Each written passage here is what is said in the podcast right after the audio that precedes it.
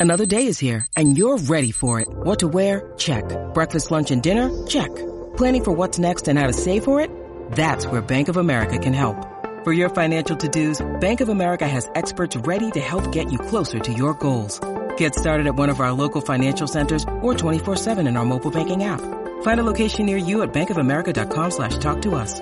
What would you like the power to do? Mobile banking requires downloading the app and is only available for select devices. Message and data rates may apply. Bank of America and a member FDIC.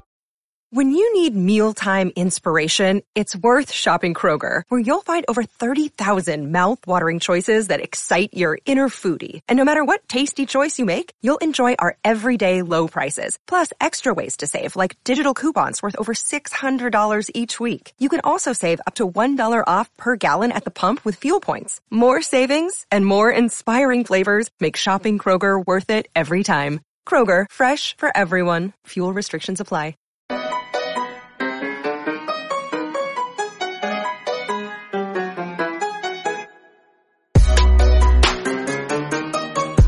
And welcome back to Poke the Bear, episode six. I'm Evan Marinovsky, alongside host Conor Ryan of Boston Sports Journal. Conor, how are we doing? I'm doing swell, Evan. How are you doing? Doing great, doing great. Ever since we started this podcast, feels like it's been bad luck for the Celtics. I know, who- dude. They won that game seven when we first started this, but ever since it's been ooh, not too great. It's, it's because I didn't get the friggin' St. Louis style pizza yet, dude. I have to like, I'm gonna have to drive down there to, to grab it. I'm not paying, I'm, again, I'm not paying like 90 bucks for like a friggin' Celeste pizza to get sent through the mail. Well, that's the thing, and it's not really worth it to. Maybe you could expense it. Expense report. This podcast will have a seven dollar expense report, uh, and that's what the pizza's for. And we can we can just order the pizza with the expense. Maybe that uh, maybe that'll be it. I mean, if it extends the Celtics season, then it'd be, I think, well worth it. So, Yes, then it would be worth it. Then it, it, Bo- you'd be a hero in Boston's eyes. Uh, that seven dollars would be worth it. What's funny is Mark Allred tweeted uh, about our deep dish pizza conversation. He said uh, it's like a cheese casserole, and I said no, it's it's great pizza. Deep dish pizza is great pizza in my opinion. Not the best, but it's not bad. I mean, I happen to agree with Mark here, and I think, I think he's right in that it's uh not even a pizza, dude. It's like, again, it's like a cheesy casserole that, you know, it's never a good thing when, like, there's a lot of really shitty food out there that, like, an hour after you eat it, you feel like death. You literally don't All even leave. food. Yeah, you don't. You literally don't even leave like your stall at like Uno's without feeling like death. Like after you eat a deep dish pizza from a place like that. It Like, that's how- so it- it- good. It's not worth it, man. It's not worth the cost. Not worth the It price you good. pay, Evan. The price you pay obviously comes after you uh, hand Yes. in the check, as everyone knows. But the t- the fat tomatoes, oh, it's really good. I honestly, I'm home this weekend. I may have to stop at Uno's just to spite you uh, and tweet it and go, haha, I'm eating a deep dish pizza. But I, I, you would not be the winner there. I would laugh and be like, all right, well, I would be the winner. It tastes great. Um, but anyways, anyways, anyways, anyways, uh, there's actually a lot of Bruins, or not a lot, but a good amount of some little Bruins rumors out there. Elliotte Friedman has 31 thoughts. Uh, surprised everyone with uh, the Bruins kicking the tires or checking in on.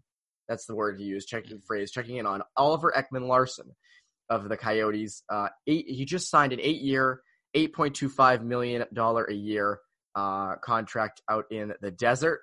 Now I can't say the desert anymore because there's a Vegas team. So Arizona, Mhm. captain, defenseman there, left shot defenseman.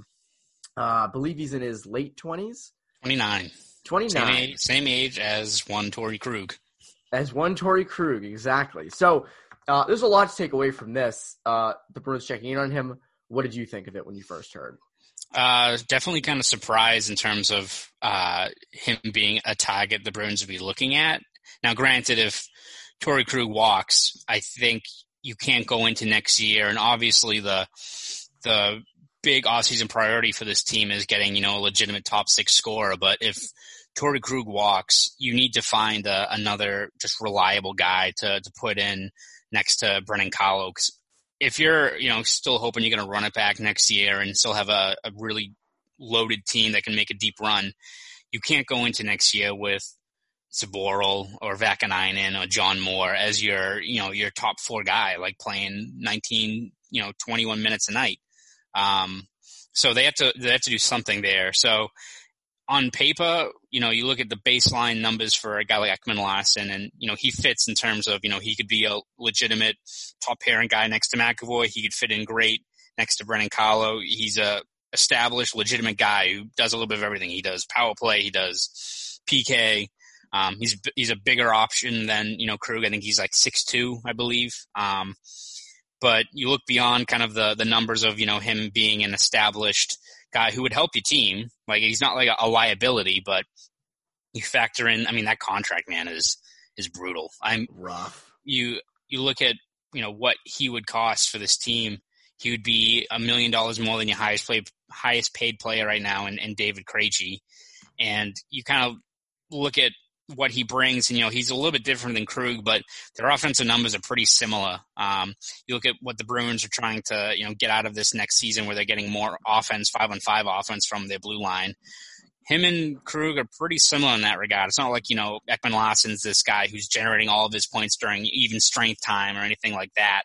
Um, so you know, would you rather let Krug walk and trade for a guy like Ekman-Larsson who's going to cost you probably more than what Krug would you'd have to pay Krug if he was coming back here. Like I don't think Krug, if he came back here on a, a discount, is costing eight and a half, eight point two five million against the cap. So I think if you're the Bruins, you have to weigh that of you know is that cost worth bringing a guy like Ekman-Larsson when you know there's potentially a whole bunch of other defensemen out there on the trade market that you could probably get that one probably won't cost as much, both in terms of you know the assets you give up, but also just in terms of that that contract. Say eight point two five million for until twenty twenty seven, I think. I mean, that's that's a lot of risk for a guy who's twenty nine too. It's not like he's twenty five or something and he's in his prime, or maybe he has his better years ahead. Twenty nine years old for a guy like that, there's a lot of risk involved. Exactly. He's in his prime now. You're not going to get a lot of that prime uh, with what if you did take on that contract. I also just think that money should be spent elsewhere. Like that money 8.25 should not be inve- like part of why you're not bringing Torey Krug back, probably not, is because you don't want to put all your eggs in that one basket. You know, put it elsewhere. And we've said this before, like, you know, throw three million at the second left wing D slot or the first left wing D slot if you if you'd like. You know, throw five up at up at uh, you know, top six left winger. Like do that in a trade. Not we'll get in the free agency market in a little bit, but the trade market's hot. Like, you know, there's a trade the other day, Eric Staal for Marcus Johansson, which we'll get to in a little bit because Boston does tie into that, not just through Johansson, but through Staal. Um, but to me, it just would not make sense. And you'd also have to give up a ton. I mean, this is like the, you know, out in Arizona, Ekman Larsson is their captain. He's the guy they're trying to build around. I mean, granted, you have a lot of, you know, young talent as well, who's a little bit younger than him. Um, mm. But they look at him in a high regard, and he is, I'd probably, would he be a top 15 defenseman in the league still? I wouldn't say so. Maybe a few years ago when, you know, he was generating more offense and, you know, there was two years where he was, I think he had over 20 goals. Like he was very involved in that offense and doing a little bit of everything. I think maybe the last two years, especially he's, his numbers have kind of dipped a little bit, which is concerning. There's also which, been those years there was no one on offense for the, the Coyotes. Oh yeah, like, that team I mean, couldn't score to save their own life. Right, which is also a thing. You look at Ekman-Larsson now, and there's risk involved with you don't really know what you're going to get from a 29 year old guy, but you can make the argument, you know, he gets out of the desert over there because, I mean, holy hell, man, people go to Arizona and like their offense just dries up. I mean, you look oh, yeah. at, you know, Taylor Hall didn't like the world on fire when he was down there. Phil Kessel didn't do much. Like Clayton, uh, Clayton Keller's a, a very talented young playmaker and he's not really, you know, standing out in terms of, you know, being a consistent kind of off- offensive presence for them.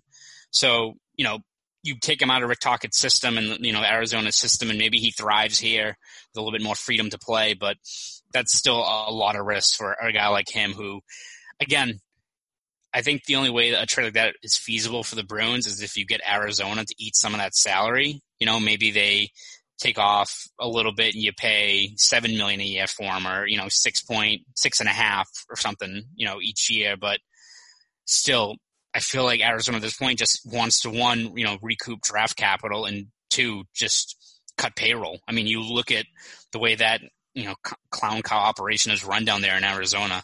They don't have a, a first round pick next year or a second round pick this year because they were caught with the uh, they're disciplined by the NHL for those uh, the testing protocols they were breaking. There's a violation, I think. Yeah, Um, and then I, I think it just came out yesterday. I think maybe it was uh, it was Katie Strang. I think from the Athletic had a thing about uh, Arizona, like they haven't paid their like the company that runs their um, their arena since like June. Like they their their balance was due in June and they haven't friggin' paid it off yet. So it's one thing if like you're you're rebuilding and you you have a new GM coming in, which is the case for them, and all right, we move Ekman Larsson and try to restart. But also, I think they just need it. They just want to free up cash.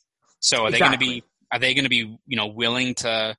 They gotta pay. Know? They gotta pay the arena. Yeah, exactly. Yeah, it's kind of it's tough to uh, field a NHL team when you don't have a friggin' arena, especially in uh, the Phoenix metropolitan area. So I don't really even know how you know willing a team like Arizona would be to eat up some of that salary just to get this trade over because you know maybe you take on that full cap that full salary for Ekman Larsson and the the value the return you have to give up isn't as great because they just want to dump that money but still I don't think the Bruins want to be stuck with a guy costing 8.25 million against the cap especially when we don't even know when the salary cap's going to jump up like it's eight it's 81 and a half now it's staying that way but it's not going to jump up again until revenue is back to what it was earlier this year when it was when the league was rolling. They thought they were going to get a new TV deal. Seattle was coming in, money was like rolling in. You know, there's no guarantee that that revenue is going to be anywhere close to that for another year, two years. Like, I don't think we're going to get full people in stadiums until maybe next fall, next winter. Like, and that's just a complete well, guess my stuff, The stuff from the CDC right now is that the vaccine probably won't be out to every American until late 2021. Yeah. That is going to push revenue so far back. Like this salary cap is not going to be like this for next year and the year after. It could be a couple more yes. years than we expected in the beginning because they said a couple years. Now it feels like it could be four or five potentially. Maybe it'll rebound by then, hopefully. Or the new normal. I hate that word, but but but you have to be you have to be cognizant about it. Like it's exactly not... exactly. And uh, taking on a deal like this for a guy like that is just to me not worth your time. Um, they are in need of a of of defensemen, but you don't need to go all in like this. You can go out and get we've said before Brendan Dillon. You can trade for you know a, a, a top four def, a left shot defenseman that's much cheaper and much more worth the value. But so this is where this is where this part comes in. Uh, Kevin Allen, formerly of USA Today, I tried to read the blog, but he, the the link he posted didn't work. so I just saw it and was like, "Oh, people are retweeting it. Whatever." He'd, he'd retweet the column or he'd, he'd he'd retweet the link if it was that important. But you mentioned before we came on, uh, talked about Jake DeBrusk's trade value. I have this weird fear, and I know you do too, that Jake DeBrusk could get traded for crap per se. Yeah, I, I mean, it. If you're looking at the Bruins and the assets you can give up to get, uh, you know, a legitimate, you know, a top four defenseman, DeBrusk is a guy that makes a lot of sense. Now, granted, he's obviously kind of a frustrating player, and I think anytime you tweet about Jake DeBrusk trade value, you get a good, you know, 60-40 split where 40% people are like, ah, screw it. Like he's doing consistent. It's like, uh, I think you only trade DeBrusk if you're getting a legitimate, you know, cost controlled, dependable guy back. Um, cause he's got all the makings of a dude who in a year or two just is consistently a 25 plus goal scorer, 60 points. You don't trade a guy like that unless, uh, you really are, you know, thinking that he's not going to break through in that regard here, or he's asking for too much as an RFA, and you just feel like it's not worth the the price. But um, there's a lot of risk involved, though, in terms of getting good value if you are committed to trading him. Um, because you know Kevin Allen's story mentioned that Carolina was interested in uh, DeBrusk, which makes there a lot of sense. Yeah, Carolina's got a lot of you know gifted uh, defensemen. They generate a lot of their offense we saw in that series from doing a lot of low to high and offense from the blue line. But I don't really know who you're going to get from to get for DeBrusk from Carolina that's going to make I think a lot of people happy. Like you're not getting you know Jaccob Slavin obviously like he's he's off limits. Brett Pesce, who you know when he's on is a, a fantastic defensive defenseman. I don't think you're getting getting him.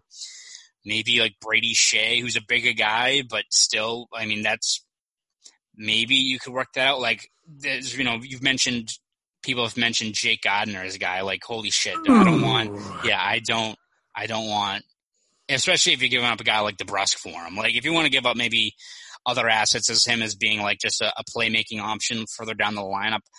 Maybe I I don't think Jake Gardiner would, would fit in well here in terms of I mean, no, you've got obviously it would the, be a you've meme. Got, you've got yeah, you've got. I mean, it'd be great for us because like when they Yes. announce the Bruins traded for Drake Gardner, it's gonna we'll have free reign over uh, Twitter for the next couple of days. But um, you look at what value you could get from a guy like DeBrusk, and you know you could mention.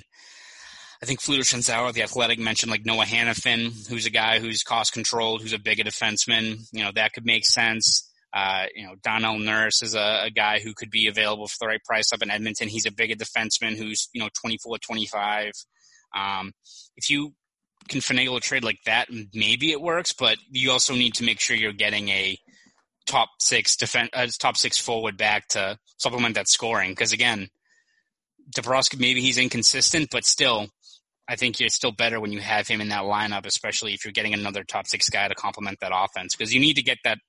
It's again, there's a lot of different fires the Bruins have to t- uh, put out this offseason, but you need to get that five and five offense rolling. You do, and I think tra- if you did trade a guy like DeBrusk, you need to know you're getting the better player in return. Yeah. You need to know that your team is getting much better because of this player you're getting back. It can't be a Jake Gardiner. It can't be someone who's debatably better or could be better down the line. Like the the reason you would trade DeBrusk is because he's inconsistent, and you want someone who's more consistent and more proven.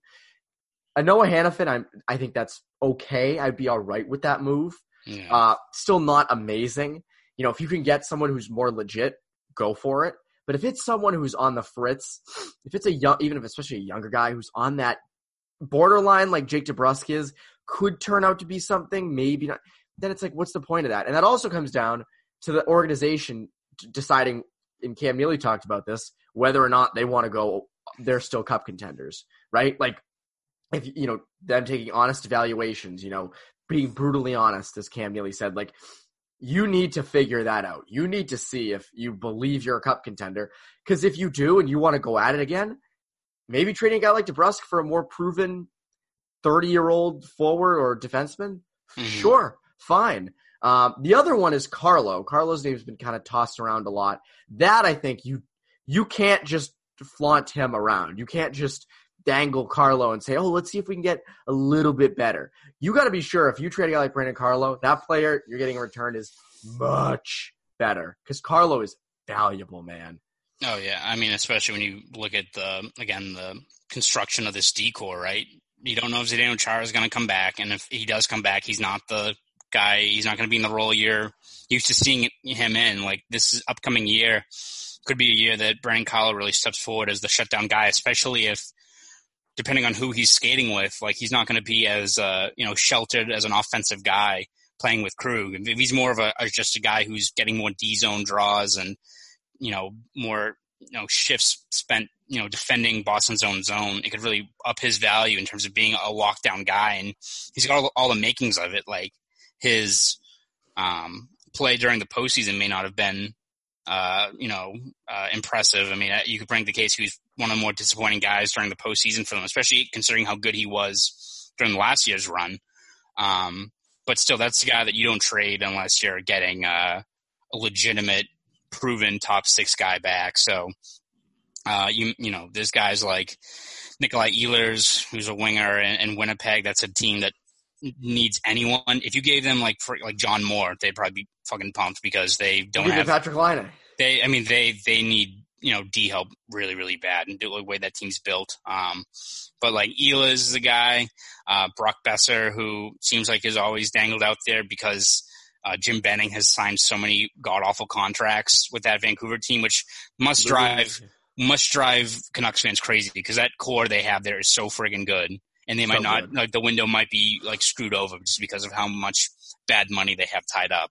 Um, so if you're getting a guy like that, especially Boeser, who it's funny, I don't think he's known as a good power play uh, guy, like even for a guy who's got a shot like him, but a, like a ton of his offense comes off of five on five and even strength, which is exactly what the Bruins need. Like you don't need to add another, uh, you know, power play ace to this team. They already got a lot of good weapons, especially in terms of guys up front. You know, you have to figure out how a guy like Grizzly or McAvoy does filling in for Krug, but you don't need another guy down low burying shots for this team.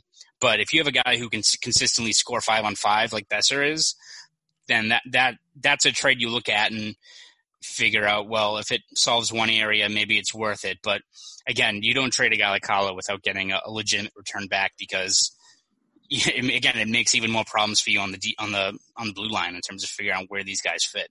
So we'll get deeper into Boeser and uh, free agents who might be a little bit too power play heavy in a second. First, uh, Conor, why don't you tell the listeners about BetUS? Yep. So, uh, yeah, listen up, sports betters. This is Conor Ryan here to tell you about my favorite sports book, and that's BetUS. Football, basketball, and baseball are all back. That means it's time to get down your bets. I only endorse one sports book, and that's BetUS.com. Why do you ask? It's because BetUS is the pioneer in online betting with more than 25 years in the business. You need a sportsbook with integrity and longevity, and you need to know that you're going to get paid. You need a sportsbook that offers everything, including live betting, MMA, golf, horses, esports, entertainment, and all kinds of crazy prop bets and futures. Nobody in the industry gives you bigger bonuses than BetUS. So go to betus.com now and fill out your information. It only takes a minute. When you get to the How Did You Hear About Us box, type in Boston Sports Journal and you can get up to 150% in bonuses on your first deposit. No one beats that. I bet at BetUS, and so should you. Join BetUS today and don't forget, type in Boston Sports Journal to get up to 150% bonus on your first deposit. That's betus.com. So speaking of betting, uh, these free agents, this free agent class, we were talking a little before the show that this free agent class has good names. You have Pietrangelo, you have Krug, you have Taylor Hall, you have Braden Holtby, but none really you want to spend your money on if you're, especially if you're the Bruins. Um, there's one name that is uh, that could be attractive to many, Mike Hoffman. Uh, wouldn't want to mess with the guy's wife, but that's a whole nother story. Mm-hmm. But attractive to many, speedy, skilled winger from Florida. But we were both saying before that he's not your guy. You no. don't want Mike Hoffman. No, uh, again, you look at the baseline numbers for him, and yeah, I mean he's got a elite shot. and you, you, there's no denying that. And he's a guy who I think in the last six years has averaged I think 28 goals, had 36 goals last year in his first season with Florida. So you look at the production he brings and, and what he you know what his role is, and you know you see how he would fit into the Bruins lineup as a, a top six guy who just finishes. Like, oh, this is great. Like, you know, that's a that'd be a slam dunk signing for the Bruins. But I think you look at one, how much money he's going to cost, because again, a lot of teams look at that as a guy who could be a regular 30 goal scorer. You're going to have to pay him, you know, five and a half, six million a year. He's going to turn 31 years old uh, in November. And you look at where a lot of his value comes from too. It's uh, he gets a lot of those, you know, chances on the power play, which again, as we said, I don't think you you need to sign like a, a guy who's gonna give you a power play another, you know, major weapon up front. You already got a bunch of weapons up front, right? You don't have to get these guys. No, they need gonna, more. Yeah, it's like how okay, you go from uh, the the second ranked power play to the first ranked power play. Like your, your five and five offense is still barren. So how is it going to help you? You can't win playoff games just by relying on your power play, as we saw in literally the last two seasons, right? Yeah. Um, but I think you look at just what Hoffman brings, and you look at his metrics, especially defensively. Like even a guy like him who is scoring 25 goals a season, he brings you so little on the other side of the ice that the numbers actually point that he's actually a detriment to a team in terms of just how bad he is defensively and how much teams can exploit that. So when you have a guy like him who's again, he's not a flash in the pan guy, a guy who's consistent as a 25, 30 goal scorer and is hurting teams based on you know his other metrics, especially if, if you put him with the Bruins, he's not going to get probably power play one time, or at least he's not going to bump out Pastrnak or Marchand, you know, or Bergeron, any of those guys down low. Obviously, I don't see where the fit is for the Bruins unless it's uh, you know, it'd be just a luxury that you don't really need, especially when it's not really going to solve an issue that this Bruins team that needs five and five offense and also prides itself on being responsible defensively. I don't see how Hoffman's the guy that you shell out five and a half, six million dollars for. Yeah, it doesn't make any sense. And they haven't even been linked to him. So he's just there. He's an attractive piece. Some team will bite the bullet on him and, and think he's you know they're they're going to be their first line scorer, and they're going to be surprised when he isn't. Mhm. Uh, but it's going to be interesting what they do with this free agent class. It feels though that this offseason is going to be a big trade heavy one, uh, and we saw that on Thursday. That happened. The Eric Staal trade happened Thursday. The days don't matter anymore. They, they're Mm-hmm. All not. a thing it all blends together now. it's all the same stuff. Uh, but Eric Staal went to the Minnesota, went to the Buffalo Sabres in exchange for old friend Marcus Johansson, JoJo. Everyone called him Mojo, but he was actually just JoJo, and that's what he made us know that it was JoJo, not Mojo. Uh, but he goes back to the Wild uh, in the deal. A lot of people said Buffalo wins this uh, pretty easily, getting Eric Staal, uh, you know, a, a veteran center. Uh, one of the things Friedman mentioned in the 31 Thoughts was that the Bruins have kicked the tires on Eric Staal in the past two seasons. I would guess it would be the 18-19 season when they ended up acquiring Coyle. Wouldn't have been surprised to see the, the Bruins go for Staal first. Uh, but nevertheless, it would have been interesting, a, a- a world in which Eric Staal was on the Bruins.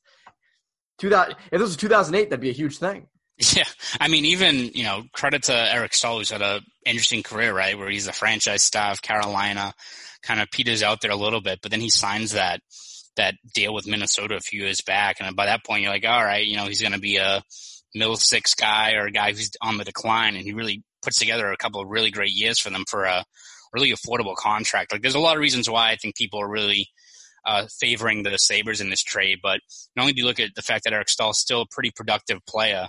Um, but also Buffalo saves money on that contract. Like Eric Staal is really not costing you that much money.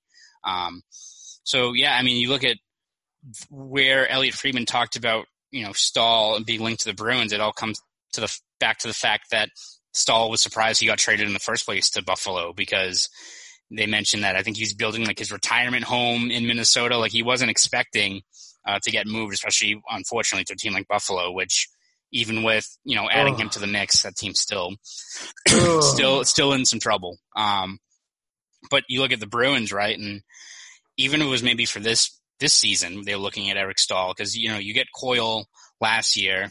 If you bump, you kick the tires on Staal again this year, he'd be the perfect fit as being a guy who he's naturally a center but can also play right wing.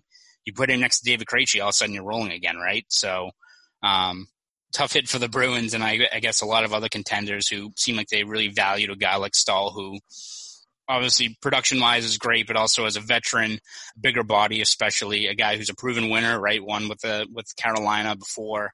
Um, you know, it, it's a a tough hit for the Bruins in terms of getting one of those guys who very well could have put you over the top. Like he's not a, a you know a Mark Stone or a or one of these other guys who when you would get a trade like that, you're like, oh, all right, they're going all in. But Staal is a very, very good pickup, and you know it's unfortunate the Bruins weren't able to get a guy like him because he would have, I think, definitely made a difference. And also, it looked like it didn't really wouldn't have taken a lot to get him. Uh, Yeah. and and that's that's saying something. I also think it's kind of funny. Sweeney was probably like, "Oh, we're gonna fleece the Wild again. Yeah, gonna, we'll send we'll send you Jakub Zboril. We'll send you, you know, uh, we'll send you Zach Senyshyn. We'll send you two first round picks for Eric Stahl. Wild's like, oh my god, yes. I mean, Oh, yeah. you you'd think that they would learn after the disastrous run with Paul Fenton, but I think I, I saw someone tweet out that poor Bill Guerin like saw that uh saw this trade offer from Buffalo, and it was in like the the DMs of like the old Minnesota Wild's Twitter account from Paul Fenton, and he just sent it out anyway. So, because I mean that that trade still looks pretty bad in terms of the return. I, I, Marcus Johansson's a good player, but if Minnesota, who's you know barren in terms of established centers, wants him to be their center, then you're going to run into some problems. And they're they're moving on from Mikko Koivu. I read today. Yeah. So you also have that. So you're gonna have Nick Bjugstad, who they just acquired, and then I may be forgetting someone. I mean, it's the Wild. They're pretty forgettable.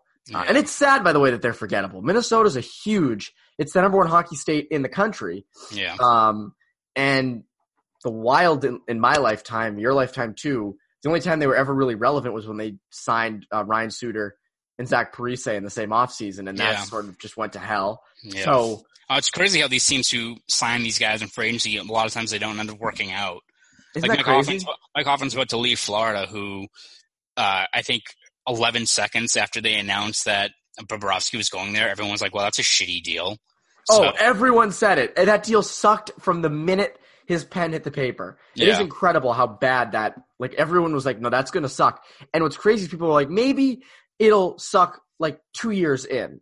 No, it sucked No. like this year. It's like the first year. Also, like people forget that Florida legitimately drafted Spencer Knight, the BC goalie, in the first round, like the best goalie prospect. Like, what? What are you guys doing? I know goalie prospects take a while to develop, but Still, shit, man, like oh, and that's the thing. You have these the, these teams, and and look, the Bruins have had their their fair share of it. We've seen it. I mean, if they're gonna go try to trade for a guy like Brock Boeser, Brock Boeser's someone they could have drafted three straight times. You know, we see Barzal in the conference final look great. Damn, he'd look good in black and gold. But uh, nonetheless, this offseason uh, is going to be very interesting. Conor, over at BSJ, you mentioned you were doing a, uh, or actually, no, you didn't mention it. That was before the show. Uh, what are you working on? But inform listeners what you uh, are working on right now. They can look forward to. Yeah, I'm uh, working on breaking down, especially a lot of these free agents that we talked about. So this weekend I'll have something on, you know, Hoffman and a few of these other free agents that I think there should be a good amount of buyer beware from the, you know, perspective of the Bruins in terms of getting some of these guys who, well, maybe their baseline numbers might be flashy. I don't think they really fit in with one, what the cost would be and two, what the fit would be for the Bruins and what they're looking to get out of some of these guys. So we're breaking down that. Uh, you know, we're going to start looking at the draft eventually, which is coming up pretty quick too. Um, and then I think, you know, Ekman Larsson's just the, the first of, you know, I think we're going to see many trade rumors and, you know, guys mentioned as being dangled out there by teams because I think the trade market's going to be the number one outlet for a lot of these teams to improve or sell off assets. I don't think the free agent market's going to be nearly as robust as you usually see it being, um, especially with this flat cap era. So have a whole bunch of those breakdowns, kind of passing through a few of these targets and seeing who the Bruins might be best suited to acquire. Because again, they got to make some moves, but there's a whole bunch of different fires for them to put out.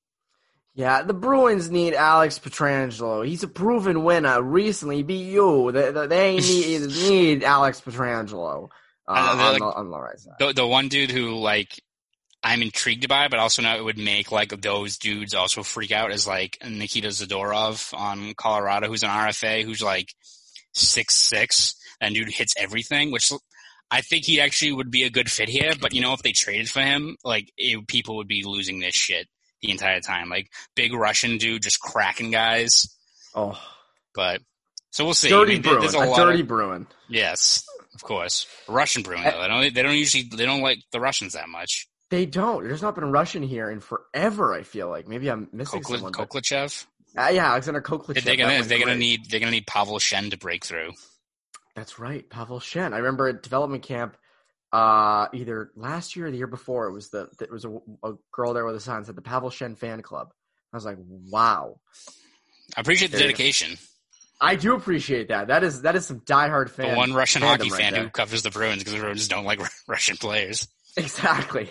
But anyways, uh, this has been Poke Bear episode six. You can look forward to that over BSJ. I'm Evan Marinofsky. That's Conor Ryan. Have a great rest of your day.